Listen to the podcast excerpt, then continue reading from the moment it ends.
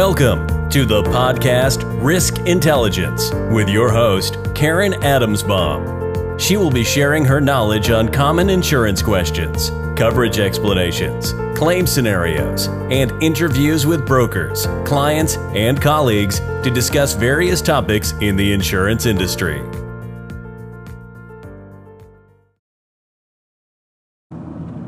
Hi, everyone. Welcome to my podcast, and thanks for tuning in to Risk Intelligence.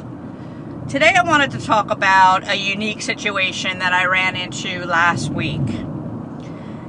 There was a situation where a gentleman was purchasing a dump truck in his personal name. He does not have a business auto policy because you would think that a dump truck is going to be used for business purposes and he would need a business auto policy for that situation. He did not have one, he only had a personal automobile policy. So you got to think out of the box a little bit, and instead of looking just at the perimeter and saying, hey, they have a uh, a personal automobile policy, they do not have a business auto policy, and they're purchasing a business vehicle. Okay, sorry, it can't work.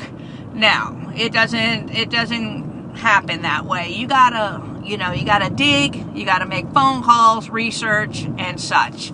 And that's exactly what I did uh, with all the education that I have received with my insurance training. I remember where you can have a personal automobile policy, and sometimes the carriers put on endorsements for business use vehicles.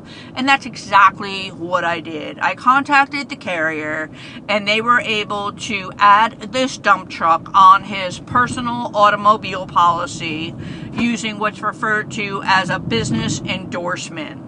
And what's going to happen is is that the gentleman is going to transport the vehicle from New York to New Jersey and it's going to go right to a body shop, a mechanic, and they're going to uh, do some work to it. And once it's done, then he's going to convert the registration over to a business uh, registration, and then from there he will get the business auto policy as he needs to.